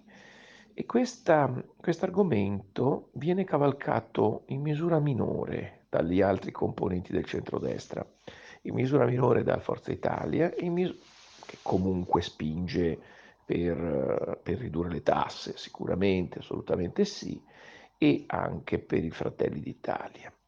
Diciamo che Fratelli d'Italia avrebbe a disposizione delle praterie come nel Texas prima della conquista quando c'erano gli indiani. A parte gli scherzi, è chiaro che la materia fiscale interessa molto ed è un argomento che può far oscillare i partiti anche velocemente eh, rispetto alle eh, intenzioni di voto. Eh, la Lega viene data attualmente un po' in flessione, ma sicuramente se la Lega farà il suo lavoro e quindi otterrà, otterrà risultato sulle tasse e questo ce lo dobbiamo augurare tutti perché è un interesse di tutti gli italiani, avrà sicuramente un ritorno di immagine, un ritorno di voto, intenzione di voto, anche molto forte. Ma qua sono gli italiani che vogliono qualcosa, vogliono un cambio di passo, vogliono una politica favorevole ai contribuenti, una pace fiscale bis. Sono gli italiani che lo chiedono a gran voce e eh, non ascoltare non è un, un, una buona strategia. E parliamo quindi di questi progetti di legge, progetti di legge di cui parlavano i due giornali di cui prima. Progetto di legge numero uno è quello sulla rottamazione quater, quanto mai necessaria, fondamentale, tante tante volte l'abbiamo detto, è necessario pensarci subito, immediatamente, già tardi. Eh, è necessario che gli italiani non abbiano ancora cartelle esattoriali senza sapere cosa fare, almeno fargli rottamare il 18-19 come prevede la Lega nel progetto di legge, è indubbiamente buono, non è l'ottimale, ma comunque va bene, un buon inizio. Poi ovviamente bisognerà pensare anche al 20 e al 21 sicuramente, ma intanto sicuramente è un bel segnale. Quindi molto bene alla Lega che spinge forte, il centrodestra tutto, diciamo la verità alla fine, ma bisogna che ottenga risultato. Bisogna che ottenga risultato per il bene dell'Italia e per il bene degli italiani. Detto questo, eh, oltre alla rottamazione quater, altro progetto di legge, o comunque nello stesso non ricordo bene, ma comunque cambia poco, è un saldo e stralcio bis per chi ha redditi molto inferiori, si parla di 20-25 mila euro e quindi sostanzialmente questo eh, discorso che è già stato fatto, saldo e stralcio bis rispetto al saldo e stralcio prima versione. Attenzione che nel progetto di legge si è cambiato un po' il registro della rottamazione quater, questo è molto importante non si chiede più una rottamazione mm, quater to cure, ma si chiede una rottamazione quater per quanto riguarda le cartelle fino a 1000 euro, quindi agevolando le piccole cartelle, non andando a intervenire sulle grosse cartelle, eccetera. Ma sinceramente mm, diciamo che il limite di 1000 euro eh, sì è un po' risicato, però comunque un'iniziativa in questo senso positiva. Eh, altro progetto di legge, sempre vado a memoria, è quello riguardante il cosiddetto condono litipendenti.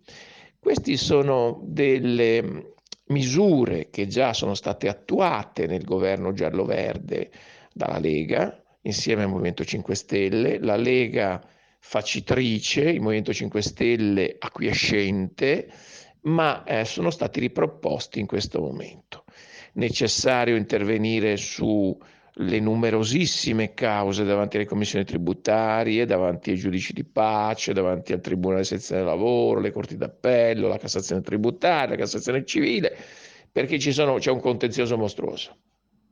C'è un contenzioso che lo Stato ha interesse ad abbattere, i contribuenti hanno interesse a interrompere e comunque con risparmio per le casse dello Stato rispetto a tutto quello che è l'attività da svolgere, che l'avvocatura dello Stato e quant'altri devono porre in essere. E l'Equitalia stessa, l'ex Equitalia, l'Agenzia delle Entrate e Riscossione, l'Agenzia delle Entrate, l'Inps, l'INA e tutti gli enti vari. E poi per quanto riguarda i cittadini, ovviamente la pace fiscale è un risultato che assolutamente non possono permettersi di perdere. Quindi la volontà di arrivare ad un risultato è ormai eh, matura, diciamo, più che matura, abbiamo già detto, e quindi è ineluttabile un passo in questo senso, vista la pressione fortissima che abbiamo in Italia, tasse veramente pesanti, eh, che forse non hanno pari in nessun paese europeo e pertanto è necessario che si intervenga sempre con questi interventi straordinari, determinato dal fatto che ordinariamente vi è una pressione fiscale insopportabile. Se calerà la pressione fiscale, probabilmente questi interventi spot che si ripresentano dopo pochi anni, ogni pochi anni, indubbiamente sarà, eh, potrebbe venire meno, ma in una situazione come quella attuale non c'è altra possibilità. Quarto progetto di legge previsto, eh, in, presentato in Parlamento dalla Lega, è quello riguardante il condono dei, dei, degli accertamenti fiscali. Accertamenti fiscali, guerra di finanza, agenzia delle entrate, che sono numerosissimi, anche durante il lockdown. Durante il lockdown sono stati un po', mm, diciamo, sospesi, ma prima del lockdown e dopo il lockdown questi accertamenti sono ripartiti. Bisogna anche considerare che i contribuenti hanno a che fare con due anni di pandemia, eh, lockdown compreso, quindi farsi arrivare le cartelle del 2021, del 2018, del 2019, del 2022 e in una situazione difficile, economicamente difficile, e senza un aiuto, senza un progetto di, uh, di, di, di cambiamento dalla rateizzazione alle rottamazioni, senza uno sconto, senza nulla, indubbiamente è un pessimo viatico per il futuro i cittadini cercano soluzioni, lo Stato cerca soluzioni, purché la politica muova passo, perché poi c'è una politica, il centrodestra particolarmente, che sta facendo eh, il predicatore nel deserto e c'è anche chi, la centrosinistra, fa, tranne poche eccezioni, orecchie da mercante. Ovviamente gli elettori poi considereranno questi comportamenti che poi vengono tenuti anche sulla pelle delle famiglie, delle aziende, eh, degli italiani, eh, professionisti, eccetera. Quindi e poi ovviamente tutto è politica, quindi tutto va valutato e gli elettori poi quando prima o poi finalmente potranno di nuovo esprimere il loro parere, eh, si ricorderanno di chi ha fatto e ha tentato di fare e, da, e di chi ha tentato di non cambiare nulla. Eh, quindi detto questo, ehm, un'ultima notazione va fatta appunto sul tempo.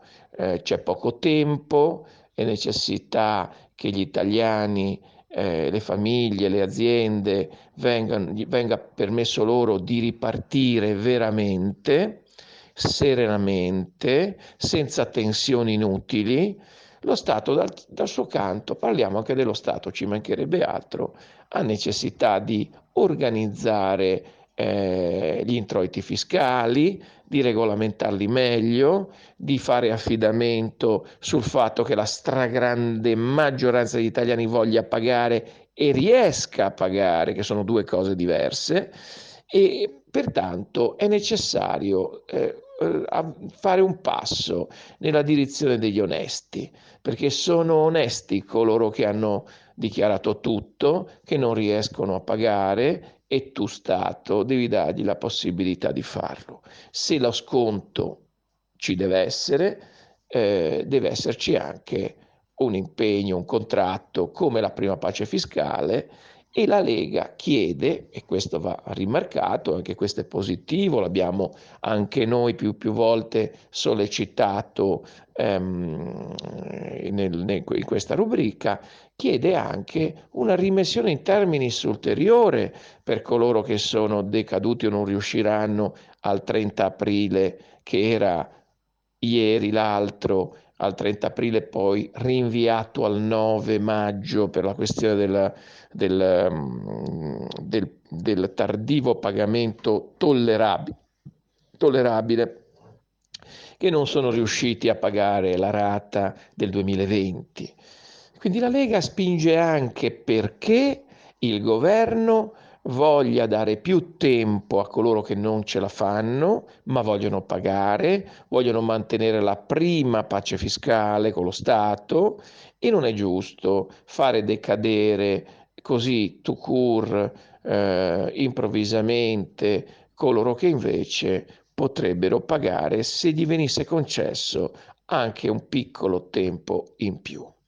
Eh, detto questo, eh, una, posso dire, una, una impressione. L'impressione può essere sempre fallace, per carità, però l'impressione è che veramente stavolta si vada verso una pace fiscale bis. È necessaria. Più che per quello che si sente dire, è perché per quello che si, eh, si vede eh, guardandosi attorno, la situazione generale non è buona sicuramente la pandemia, la guerra ha fatto ancora peggio e quindi è necessario che adesso la politica faccia qualcosa. Praterie da scoperta del Texas, infinite, per cavalcare sull'argomento tasse. Ma assistiamo invece che la eh, forza che più, diciamo, è pro riduzione tasse è sempre la Lega. Detto questo, i progetti di legge che la Lega ha portato avanti eh, con un segretario che se non vado errato il dottor Massimo Bitonci, se non ricordo male, pratica, praticamente eh, porta avanti la riedizione della rottamazione quater di cui abbiamo parlato tante e tante volte che sarebbe quantomeno necessaria imminentemente per i cittadini. Ovviamente la rottamazione quater parla di una riduzione delle tasse del 50%, non pagare le sanzioni, non pagare gli interessi, non pagare le spese, quindi all'incirca un risparmio del 50% con rate, rate se non vado errato trimestrali, eh, quindi quattro rate l'anno, eh, per eh, sei anni o cinque o sei anni. Questo progetto di legge parla di due anni, in particolare 2018 e 2019.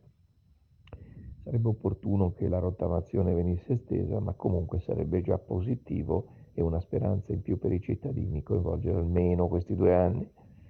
Secondo progetto è quello di fare il saldo e stralcio bis, quindi Saldo stralcio bis significa che con dei, dei presupposti di un certo tipo, quindi un reddito basso, medio-basso, si parla di 20.000 euro se non vado errato, si potrebbe ottenere un risparmio per i cittadini di circa l'80% sulle tasse. Non coinvolgerebbe tutte le tasse indiscriminatamente, come bene o male fa ma indubbiamente porterebbe un beneficio a tanti cittadini che non sono in grado di pagare e non ce la faranno mai. È chiaro che questi progetti di legge fanno, fanno riferimento ad una premessa che eh, nell'ambito del cosiddetto, eh, diciamo così, chiamiamolo eh, archivio fiscale, ci sono 22 anni di, eh, 22 anni di tasse, il che veramente è un'esagerazione dal momento che è intervenuto anche un condono, condono dal 2000 al 2010 che lo stesso governo Draghi ha fatto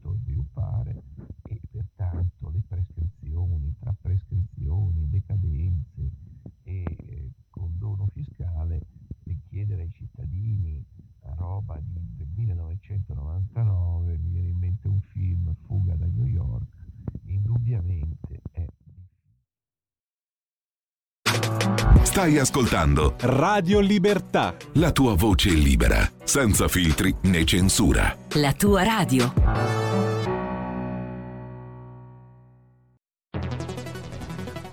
Scopri Radio Player. Oltre 130 radio nelle tue mani con un touch. Da ascoltare ovunque, anche on demand. Scarica gratis l'app Radio Player e vivi una nuova esperienza digitale.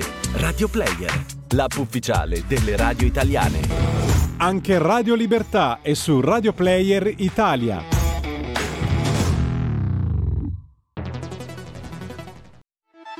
Stai ascoltando Radio Libertà, la tua voce libera, senza filtri né censure, la tua radio. E rieccoci, siete di nuovo sulle magiche, magiche, magiche onde di Radio Libertà. Questo è sempre Zoom, il drive time in mezzo ai fatti. Antonino Danna al microfono con voi. Allora, mentre andava in onda a domanda risponde, scusate il finale perché effettivamente sembrava che l'avvocato De Filippi stesse facendo, eh, non lo so, diving Purtroppo non è stato aiutato dalla batteria del telefono. Vedete, questo è il bello della diretta, sono i nostri viaggi a intemperie, per citare Ivan Graziani. Um, è arrivata una zappa al 346-642-7756 a proposito del duale, perché stavamo parlando prima appunto di quegli studenti che molto generosamente e in maniera estremamente geniale hanno regalato la torta al cioccolato al professore per evitare di essere interrogati quel giorno giorno. Da noi ai nostri tempi generalmente si trovavano due o tre anime desiderose di sacrificio che venivano date in pasto al docente, altrimenti c'era chi si alzava e diceva guardi le chiediamo di non interrogare nessuno, ci beccavamo la cazziata, dopodiché in qualche modo si trovava una transazione, dice però vedete che domani interrogo. E lì sapevi che l'alternativa era l'annientamento nucleare. Allora se mi aprite un attimo l'audio del computer ascoltiamo la domanda del nostro Silvio da Torino. Posso andare? Scusa Antonino, sono Silvio da Torino, ma io ho fatto le scuole tecniche e latino, ho preso un 4, poi non l'ho più studiato neanche il greco. Mi spieghi cosa vuol dire duale, che neanche su vocabolario lo capisco, e che ci azzecca con l'Eneide? Duale, che significa? Grazie. Allora, il duale è uno dei numeri del greco antico, singolare, plurale e duale. Il duale si riferisce esclusivamente a due cose o due persone.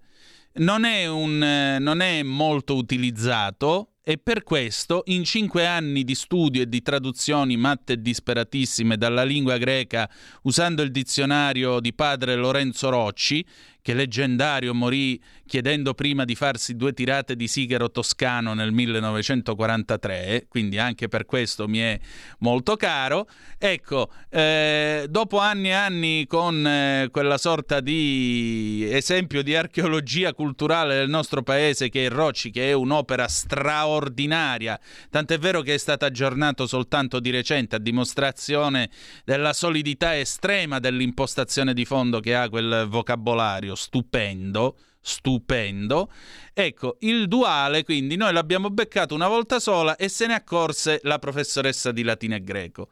Dice che c'entra con l'Eneide, c'entra col classico, perché questa storia è successa in un liceo classico, questa storia della torta, e, e, francamente mi stupisce, appunto, mi ha stupito il fatto che il collega o la collega di Repubblica nel dare la notizia abbia parlato dell'Eneide come argomento ostico, voglio dire, Publio Virgilio Marone da Andes in provincia di Mantova, un argomento ostico, ma stiamo scherzando, è stato uno dei più grandi uomini dell'umanità al cui confronto naturalmente le intricate vicende che studiavamo nella, nelle tragedie greche, nella mitologia greca e così via sembrano, cioè, quelle sì che erano, cioè dire era una cosa ostica, ma cosa? Che a 14 anni ci facevano leggere la Medea, ci facevano leggere la mitologia greca dove ci sono fatti realmente atroci, eh, gente che viene sgozzata, gente che subisce torture incredibili, eccetera, eccetera, eccetera, eppure non battevamo ciglio, la notte dormivamo tutti quanti. Quindi dire che l'Eneide sia una storia così ostica, insomma, è più, se volete, più violento e anzi è quasi un film splatter tant'è vero che la Rai lo fece nel 72 con la sua Odissea, la scena in cui nell'Odissea appunto Ulisse infila il palo, il palo infuocato nell'occhio a Polifemo. Quello è un elemento splatter che manco, manco i film degli anni 70, ma no di Dario Argento, stiamo parlando proprio quelle robe splatter che si facevano a quel tempo tipo Bava, Fulci, cioè quella roba lì è l'Odissea. Quando c'è quel momento di violenza, perché anche un, un documento nel quale la violenza non manca. Comunque, Vorrei chiudere questa chiarella sul classico con una bellissima poesia di Giovanni Pascoli che si chiama Chiesa di Maggio, dopodiché andiamo con le nostre rubriche della sera. Chiesa di Maggio, dalla raccolta Mirice. Sciama con un ronzio d'ape la gente dalla chiesetta in sul colle selvaggio, e per la sera limpida di maggio van le donne a schiera lente lente e passan tra l'alta erba stridente e pare una fiorita il lor passaggio. Là attende a valle tacito il villaggio con le capanne chiuse e sonnolente. Ma la chiesetta ancor nell'alto svaria tra le betulle e il tetto d'un intenso rossor sfavilla nel silenzio alpestre. Il rombo delle pie laudi nell'aria palpita ancora. Un lieve odor d'incenso spendesi tra le mente e le ginestre. E adesso, ladies and gentlemen, cose dell'altro mondo. E andiamo. Cose dell'altro mondo, la rassegna stampa estera di Zoom. Bene, con il viatico di Giovanni Pascoli passiamo adesso alla BBC. La BBC che ci dà questa notizia, l'Europa si divide sulla chiusura delle forniture di energia da parte della Russia. Il ministro dell'economia tedesca dice che non c'è alcun accordo, eccolo qua, non c'è alcun accordo, eh, mentre continuano, eh, diciamo, nel momento in cui i colloqui d'emergenza si concentrano sulla cessazione, sullo stop alle forniture e all'importazione di petrolio russo. Andiamo a vedere che cosa che cosa succede? Ecco, l'Unione Europea ci informa che eh, qualunque Stato potrebbe perdere eh, il, la fornitura russa del gas. Il commissario all'energia delle, delle, dell'Unione Europea, Kadri Simpson, ha dichiarato che la decisione della Gazprom di sospendere le forniture di gas a Bulgaria e Polonia è un punto di svolta nell'attuale crisi e avverte che qualunque nazione potrebbe essere la prossima a essere colpita.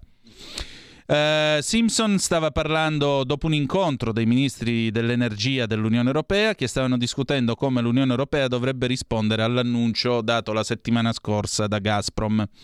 Il commissario all'energia dichiara che non c'è al momento alcuna, alcun rischio immediato per le forniture europee di gas, ma uh, l'incertezza della situazione significa che gli Stati membri dovrebbero essere pronti ad aggiornare i piani di contingenza nazionale, uh, accumulare accumulare sufficienti riserve di gas prima dell'inverno e diversificare le fonti energetiche, allontanandosi quindi dall'utilizzo di carburanti fossili di provenienza russa. Attualmente la capacità delle, degli Stati europei eh, di ehm, stoccaggio del gas è pari al 32% ed è in aumento, dichiara Simpson.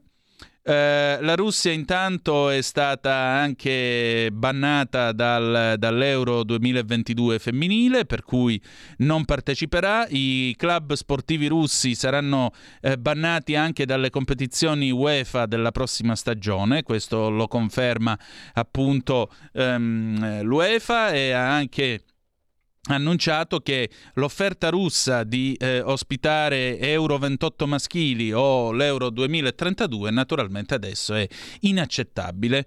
Eh, le sanzioni arrivano dal momento che è ancora in corso l'invasione russa dell'Ucraina. Tra l'altro, già che ci siamo, le dichiarazioni di Lavrov che ha detto che Hitler fosse mezzo ebreo, diciamo che non sono piaciute in Israele. Eh, Sergei Lavrov eh, dice, eh, ha dichiarato appunto che Hitler aveva sangue ebraico ha fatto questi commenti per provare a giustificare il ritratto russo dell'Ucraina come una nazione nazista, nonostante il fatto che il suo presidente sia un ebreo. Il ministro degli esteri di Israele ha chiamato, ha convocato l'ambasciatore russo per chiedere chiarimenti e ha chiesto anche una, le scuse. La Germania nazista ha assassinato 6 milioni di ebrei nell'olocausto della Seconda Guerra Mondiale. Il ministro Lavrov ha fatto queste osservazioni nel corso di un'intervista nel programma eh, eh TV italiano Zona Bianca questa domenica, alcuni giorni dopo eh, che Israele ha ricordato eh, il giorno dell'olocausto, una delle occasioni più solenni nel calendario civile del paese. Quando gli è stato chiesto come la Russia possa dichiarare che sta combattendo per denazificare l'Ucraina, dal momento che invece il presidente Volodymyr Zelensky è, eh, un, è egli stesso un ebreo, il signor Lavrov ha dichiarato io potrei sbagliarmi, ma Hitler aveva anche sangue ebraico. Il fatto che Zelensky sia ebreo non significa assolutamente nulla. Gli ebrei saggi dicono che il più ardente antisemita generalmente è un ebreo stesso po' di sana vergogna ogni tanto no, Lavrov. NPR, NPR, la radio americana, la stagione della campagna elettorale comincia con le primarie in 13 stati nel corso di questo mese. Le primarie di questo mese che potrebbero significare anche a quest'inverno una bella scoppola a Sleepy Joe. Eh, diciamo questa campagna comincia appunto martedì con eh, l'Ohio e l'Indiana, cioè domani. Eh, le primarie di questo mese rappresen- ospitano alcuni nomi di alto profilo in stati che potrebbero decidere il controllo del congresso e serviranno anche come banco di prova del potere dell'ex presidente Donald Trump in merito ai suoi endorsement che possono orienta- orientare oppure no le votazioni. Ci sono un sacco Mm, diciamo così, di, eh, come potremmo dire, di eh, gare eh, per, eh, diciamo, di corse per eh, la Camera del, degli Stati Uniti e altri contest eh, all'ultimo voto da tenere presente, ma naturalmente ci, l'NPR seguirà le corse più interessanti negli stati, in tutti gli stati. Per esempio, per il Senato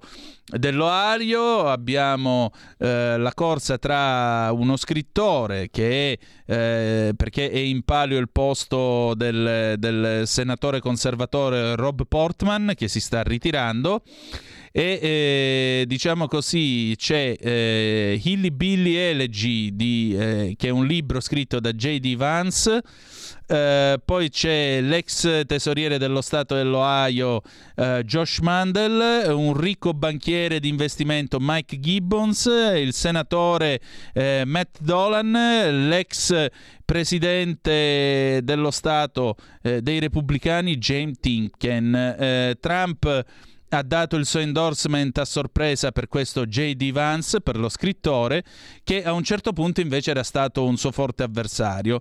Per cui vedremo che cosa succederà da quelle parti. Andiamo a vedere la Deutsche Welle.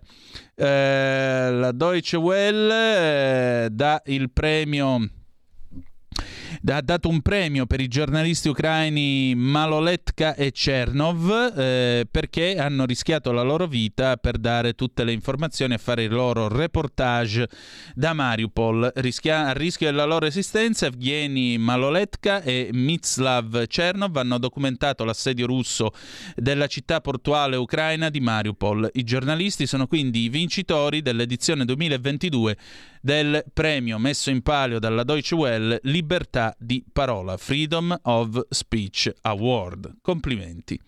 Andiamo a vedere la TAS e la TAS naturalmente eccola qua che riporta la notizia eh, che già altre volte vi avevamo dato. Beh, ora è chiara, netta e scandita. L'Ungheria si oppone al divieto europeo di importazione di risorse energetiche russe. Noi non dovremmo introdurre delle sanzioni de- per le quali saremmo noi i primi a soffrirne, invece che quelli che dovremmo, che pensiamo di colpire. Chi è che l'ha detto? Lo ha detto il eh, capo del, dell'ufficio del primo ministro ungherese, eh, Gergely Gulias, eh, il quale ha dichiarato appunto che l'Ungheria è contro l'introduzione di un embargo sulle forniture di petrolio e di gas all'Unione Europea. Noi non dovremmo introdurre delle sanzioni dalle quali saremmo noi a soffrire in prima istanza anziché quelli che noi vorremmo eh, fossero soggetti a tali sanzioni. Lo ha dichiarato appunto Gulias, citato dal portale di informazione eh, ungherese origo.hu. E quindi, come vedete, l'Ungheria continua nella sua strada di non opposizione alle sanzioni. Tra l'altro, eh, la settimana scorsa hanno ricevuto anche 42 tonnellate di uranio per la loro centrale elettrica, la loro mega centrale elettrica che hanno eh, lì in servizio dall'inizio degli anni 80 e quindi i loro reattori. Il reattore numero 2 è stato rifornito e per i prossimi tre anni continuerà a dare corrente elettrica al 50% delle case d'Ucraina, d'Ucraina di, di, dell'Ungheria. Xinhua, andiamo a vedere che cosa succede eh, in Cina, come da Pechino viene visto il mondo. Uh, dunque, ecco qua una bella notizia che ci riporta a ritmo di salsa. Cuba ha tenuto la parata del primo maggio per la prima volta dalla pandemia. Eccolo qua, Raul Castro, per chi ci sta seguendo sulla nostra app, oppure sulla pagina Facebook, oppure sul canale 252. Insomma, in questa foto lui è a destra con la divisa addosso, come suo fratello Fidel, che agita la bandierina, ovviamente ha la mascherina sul volto, insieme al presidente cubano Miguel Diaz Canel. I cubani hanno partecipato alla tradizionale parata del primo maggio nella piazza della rivoluzione dell'Havana per la prima volta dalla, dallo scoppio della pandemia nel 2020. L'evento, che celebra il giorno internazionale, la giornata internazionale dei lavoratori, è stato seguito da Raúl Castro, che eh, ha eh, aiutato a guidare la rivoluzione socialista di Cuba insieme a suo fratello Fidel, così come dal presidente cubano Miguel Díaz Canel. Eh, i più alti esponenti delle istituzioni, i capi eh, dei sindacati e di altre organizzazioni. Nel, in un discorso alla folla, Ulises Ghigliarte, il segretario generale del Sindacato Centrale dei Lavoratori, ha apprezzato gli sforzi del popolo per contenere la pandemia da Covid-19 e ha condannato eh, l'attuale eh, embargo statunitense sul commercio e sui servizi finanziari. L'embargo americano contro l'isola è il principale ostacolo per i nostri programmi di sviluppo, ha dichiarato Ghigliarte, aggiungendo che, malgrado le difficoltà economiche causate dalle sanzioni, il popolo cuba- cubano continuerà a supportare gli ideali e i principi socialisti. E adesso è adesso il paese della sera. Il paese della sera, la rassegna stampa italiana di Zoom. Le 19.47 di questo 2 maggio 2022, cominciamo con l'ANSA, la guerra in Ucraina, nuovo attacco su Azovstal, rogo in acciaieria, Kiev, Odessa bombardata, morti e feriti. Ripresi i bombardamenti russi su Mariupol, il comandante della dodicesima brigata operativa ucraina ha detto che nell'acciaieria sarebbero rimaste circa 200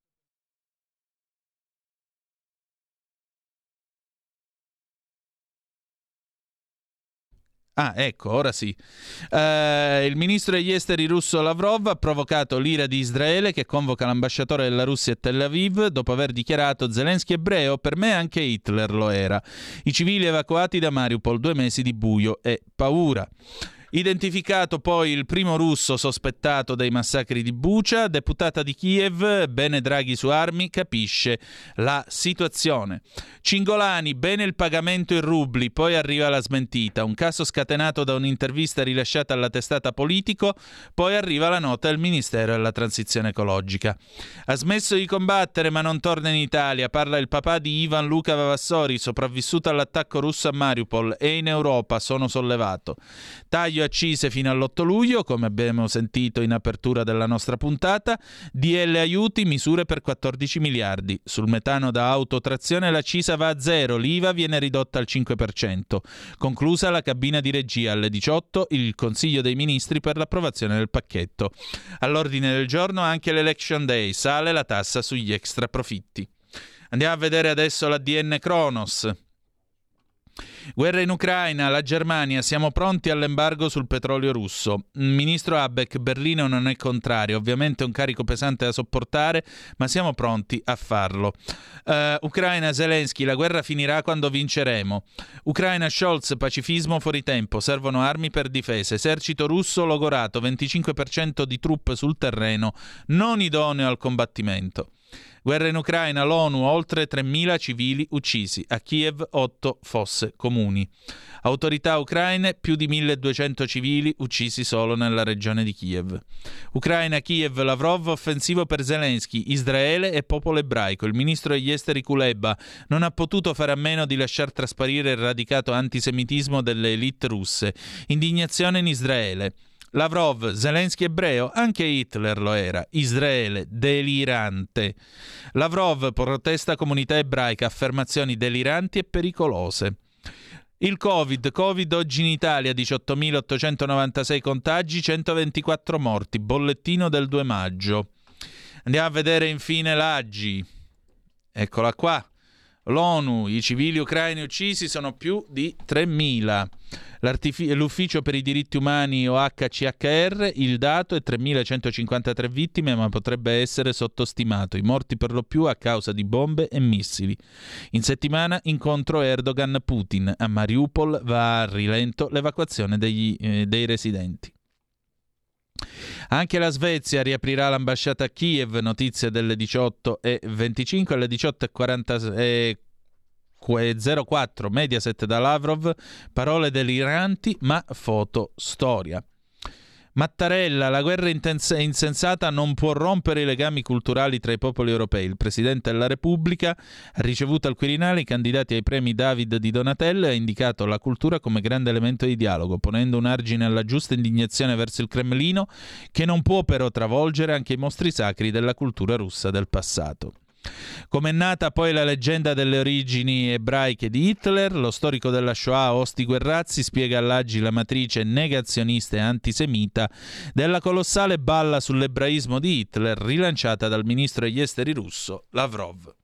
Con questo possiamo chiudere la eh, nostra rassegna stampa di questa sera, possiamo tornare tranquillamente in studio. Mm, ancora una volta verrebbe a dire che that's the way it is uh, May the 2nd uh, 2022 ma uh, ahimè io non sono Walter Cronkite però ahimè questo è il mondo di oggi 2 maggio 2022 cominciando mh, mm, la trasmissione vi ricordavo dell'incrociatore General Belgrano. Oggi sono 40 anni da quell'affondamento. Ehm, è stato un po' come la storia della Moskva nel corso di questa guerra L'affondamento del Belgrano che fece 323 morti, se mal non ricordo, questo vecchio incrociatore americano che aveva fatto la seconda guerra mondiale e poi era stato venduto agli argentini, rappresentò il punto di svolta nella guerra. Rappresentò il punto di svolta nella guerra perché dimostrò che gli inglesi volevano arrivare fino in fondo, fino alla liberazione totale delle isole e la loro riconquista perché la guerra si fa anche così, con questo genere di messaggi.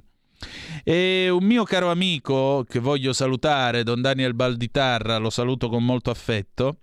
Lui era a Buenos Aires in quei giorni e una volta, tante volte abbiamo parlato di questa vicenda, perché poi questa vicenda fu anche un doloroso caso di diritto internazionale. I giornali argentini titolarono Ingleses Assassinos, inglesi assassini, perché la nave si stava allontanando dalla zona di esclusione totale dalle isole Falkland ed era stata quindi colpita senza preavviso dal sommergibile atomico inglese Conqueror che poi quando rientrò in patria mostrò anche il Jolly Roger, la bandiera dei pirati che si metteva una volta per segnalare i colpi fortunati andati a segno dei sommergibili.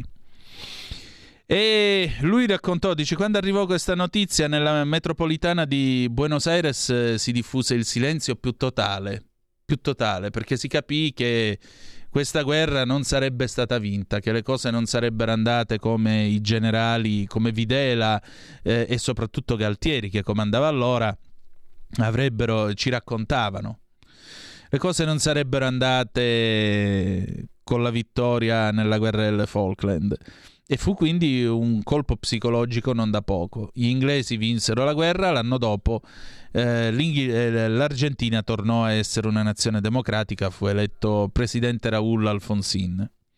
E chissà che l'affondamento della Mosca sotto le volte della metropolitana di Mosca non abbia portato un simile, un simile silenzio carico di riflessioni come fu il 2 maggio del 1982 il, eh, l'affondamento del general Belgrano. A bordo di quella nave c'era il cappellano, il cappellano era eh, uno che questo mio amico conosceva, un uomo che restò segnato per tutta la vita da quell'affondamento, cambiò completamente carattere anche perché restare nell'Atlantico del Sud al freddo, senza comunicazioni, perché quando la nave venne colpita saltò la corrente elettrica, quindi non poté nemmeno lanciare l'SOS. Restare sballottati dalle onde, vedere la gente morire così, in questo modo, non deve essere una bella esperienza, a riprova dell'assurdità e dell'inutilità di tutte le guerre. Bene, siamo arrivati alla fine della nostra puntata. Io voglio chiudere eh, ricordando un uomo eccezionale, si chiamava Ayrton Senna. Ieri sono passati 28 anni, stavo per compierne 13, l'ho visto davanti alla televisione, era una domenica, esattamente come ieri. Tanti di quelli che mi stanno ascoltando probabilmente hanno pregato, sperato, sofferto e pianto per quest'uomo. Quest'uomo era anche un alfista, è stato un grande campione del volante, ma soprattutto un grande campione di umanità. E allora questa sera la canzone d'amore con cui chiudiamo è dedicata a lui ed è di Lucio Dalla del 1996, a Ayrton. Noi ci ritroviamo domani, si parlerà del processo Borsellino e vi assicuro che sarà una puntata estremamente interessante come quella di quest'oggi. Alle 18.05 trattabili, grazie per essere stati con noi e ricordate che the best is yet to come. Malgrado tutto, il meglio deve ancora venire. Vi ha parlato Antonino Danna. Buonasera. Avete ascoltato Zoom, il drive time in mezzo ai fatti.